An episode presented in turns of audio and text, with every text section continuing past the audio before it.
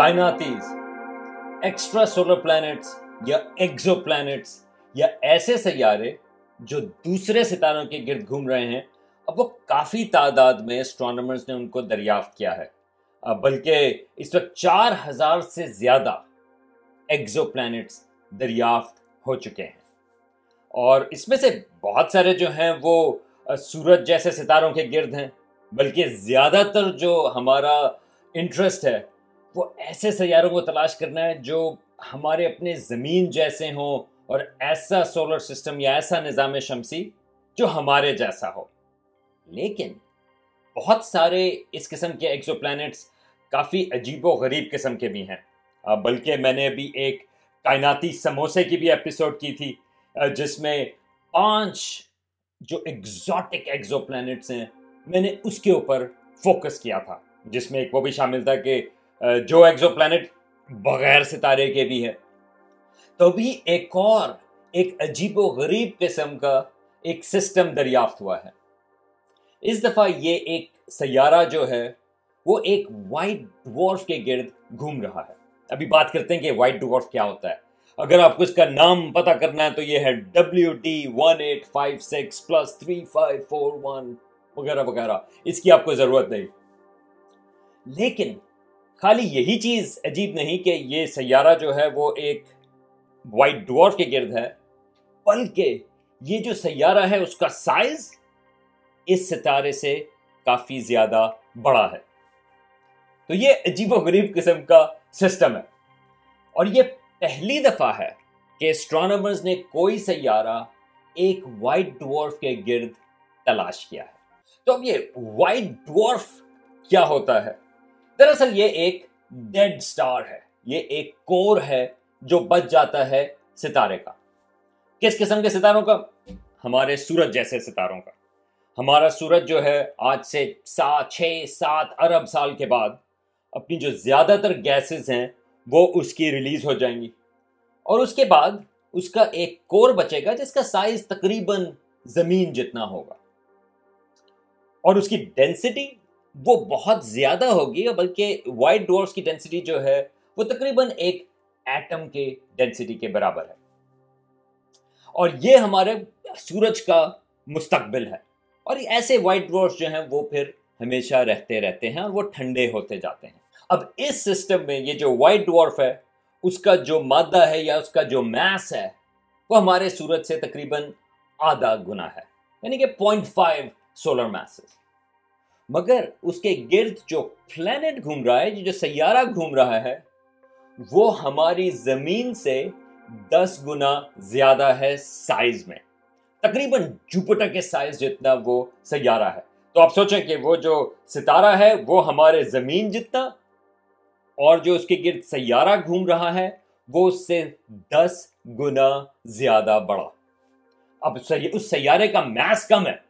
تو مین جو میس ہے وہ وائٹ وارف میں ہے، لیکن اس کا جو ڈائیامیٹر ہے وہ اپنے ستارے سے بہت زیادہ بڑا ہے۔ اور نہ صرف یہ، بلکہ یہ جو بڑا سارا سیارہ ہے، وہ اپنے وائٹ ڈورف کے کافی قریب آربٹ کر رہا ہے۔ بلکہ وہ صرف تین ملین کلومیٹرز کے فاصلے پر ہے۔ مرکیورو کے مقابلے میں ہمارے اپنے سورج کے، ہمارے اپنے نظام شمسی میں اس سے بھی کہیں زیادہ قریب۔ بلکہ اس کو صرف تھرٹی فور آورز لگتے ہیں، چونتیس گھنٹے ایک چکر لگانے میں۔ اور اس کو ڈیٹیکٹ کیا ہے ٹیس اسپیس کرافٹ میں، جس کا نام ہے the transiting exoplanet survey satellite اور اس کا مقصد، اس کا کام جو ہے، وہ ایکزو پلانٹس کو دریافت کرنا ہے۔ اب وہ کس طرح سے دریافت کرتی ہے؟ وہ ایکلپسنگ میتھڈ ہے، جو کیپلر اسپیس ٹیلیسکوپ نے بھی یوز کیا تھا اور یہ کافی کامن میتھڈ ہے۔ اور بیسکلی وہ کس طرح سے ڈیٹیکٹ ہوتی ہے کہ اگر سیارہ جو ہے وہ سورج کے آگے آئے، سیاروں کو دریافت کرنا مشکل ہے، کیونکہ سیارے جو ہیں وہ خود اپنی بہت زیادہ روشنی نہیں دیتے، وہ صرف ریفلیکٹ کر رہے ہیں زیادہ تر لائٹ تو جو ستارہ ہے، اس کو آپ تلاش کر رہے ہیں، تو اگر سیارہ اپنے ستارے کے آگے سے گزرے، تو ستارے کی روشنی تھوڑی سی کم ہوتی ہے، تھوڑی سی اس میں ڈپ آتی ہے. تو یہ جو ڈپ ہے وہ کیپلر اسپیس کرافٹ بھی تلاش کر رہی تھی اور اب یہ ٹیسٹ اسپیس کرافٹ ہے، وہ بھی یہی ڈپ تلاش کر رہی ہے۔ تو عموماً یہ جو ٹپ ہے ستارے کی روشنی کا، یہ بہت تھوڑی سی ہوتی ہے اور اس کو ڈیٹیکٹ کرنا بہت مشکل ہے۔ اسی وجہ سے یہ اسپیس کرافٹ جو ہیں وہ اسپیس میں جاتی ہیں تاکہ اس کو بہت ایکوریٹلی وہ ڈیٹیکٹ کر سکیں۔ تو نارملی یہ جو ڈپ ہوتی ہے وہ ون پرسینٹ ایک فیصد کے قریب۔ وہ تھوڑی سی لائٹ ڈپ ہوئی اور اسٹرانومرس کو بہت کیئرفل ہونا پڑتا ہے کہ وہ واقعی وہ جو ڈپنگ ہے وہ ایک سیارے کی پیسنگ کی وجہ سے ہے۔ اب یہ جو سسٹم ہے، جیسا کہ آپ گیس کر سکتے ہیں، جس میں سیارہ جو ہے، وہ سائز میں کافی بڑا ہے اور اپنے سورج کے کافی قریب۔ تو اس لحاظ سے تو ڈپ کافی زیادہ ہوگا۔ اور آپ بالکل صحیح کہیں گے۔ دراصل اگر اس کی اورینٹیشن بالکل ایج آن ہو، تو تو یہ پورے ستارے کو اکلپس کر سکتا ہے۔ یعنی کہ اس کی روشنی بالکل ہمیں نظر نہ آئے تھوڑے دن کے لیے، جب وہ سیارہ جو ہے وہ اپنے سورج کے آگے سے گزرے۔ لیکن یہ تھوڑا سا ٹلٹڈ ہے۔ تو ٹیسٹ اسپیس کرافٹ نے ڈیٹیکٹ کیا کہ یہ جو ڈپ ہے، وہ تقریباً سکسٹی پرسینٹ ساٹھ فیصد وہ ڈپ ہو رہی تھی۔ بلکہ جو آٹومیٹڈ پروگرامز ہوتے ہیں، جو ڈیٹیکٹ کرتے ہیں کہ واقعی یہاں پہ کوئی پلانٹ ہے یا نہیں اس نے اس کو ڈسمس کر دیا تھا کیونکہ خیال تھا کہ یہ کس قسم کا سیارہ ہے جس میں سکسٹی پرسینٹ ڈپ ہو رہی ہے۔ یہ تو بعد میں اسٹرانومرز نے دوبارہ سے اس ڈیٹا کو دیکھا انہوں نے کہا کہ یہ ڈپ جو ہے یہ عجیب و غریب قسم کا سسٹم ہے اور یہ بہت بڑا سیارہ ہے، ایک وائٹ ڈورف کی گرد۔ اس وجہ سے یہ اتنی بڑی اس میں ڈپ ہے۔ تو سوال یہ ہے کہ یہ سسٹم بنا کیسے؟ یہ اتنا بڑا سارا سیارہ یہ ایک وائٹ ڈورف کے اتنے قریب کیسے پہنچا؟ دراصل نارملی اسٹرانومرز کا خیال یہ ہے کہ وائٹ ڈورس کے قریب سیارے نہیں ہونے چاہیے اور اسی وجہ سے اسٹرانومرز نے زیادہ ڈیٹیکٹ نہیں کیا اس کی وجہ یہ ہے کہ جب ہمارے جیسے ستارے کا جب اختتام ہونے والا ہوتا ہے تو وہ ایک بڑا ریڈ جائنٹ بن جاتا ہے۔ وہ ایکسپینڈ کرتا ہے شروع میں۔ اور ہمارے اپنا نظام شمسی آج سے چھ سات ارب سال کے بعد وہ جب ایکسپینڈ کرے گا تو اس کے جو قریبی پلانٹس ہیں مرکیوری وینس ارتھ مارس وہ غالباً اس کے اندر چلے جائیں گے۔ تو کوئی اور سیارہ اس کے کافی قریب نہیں ہو سکتا، وہ بچے گا نہیں۔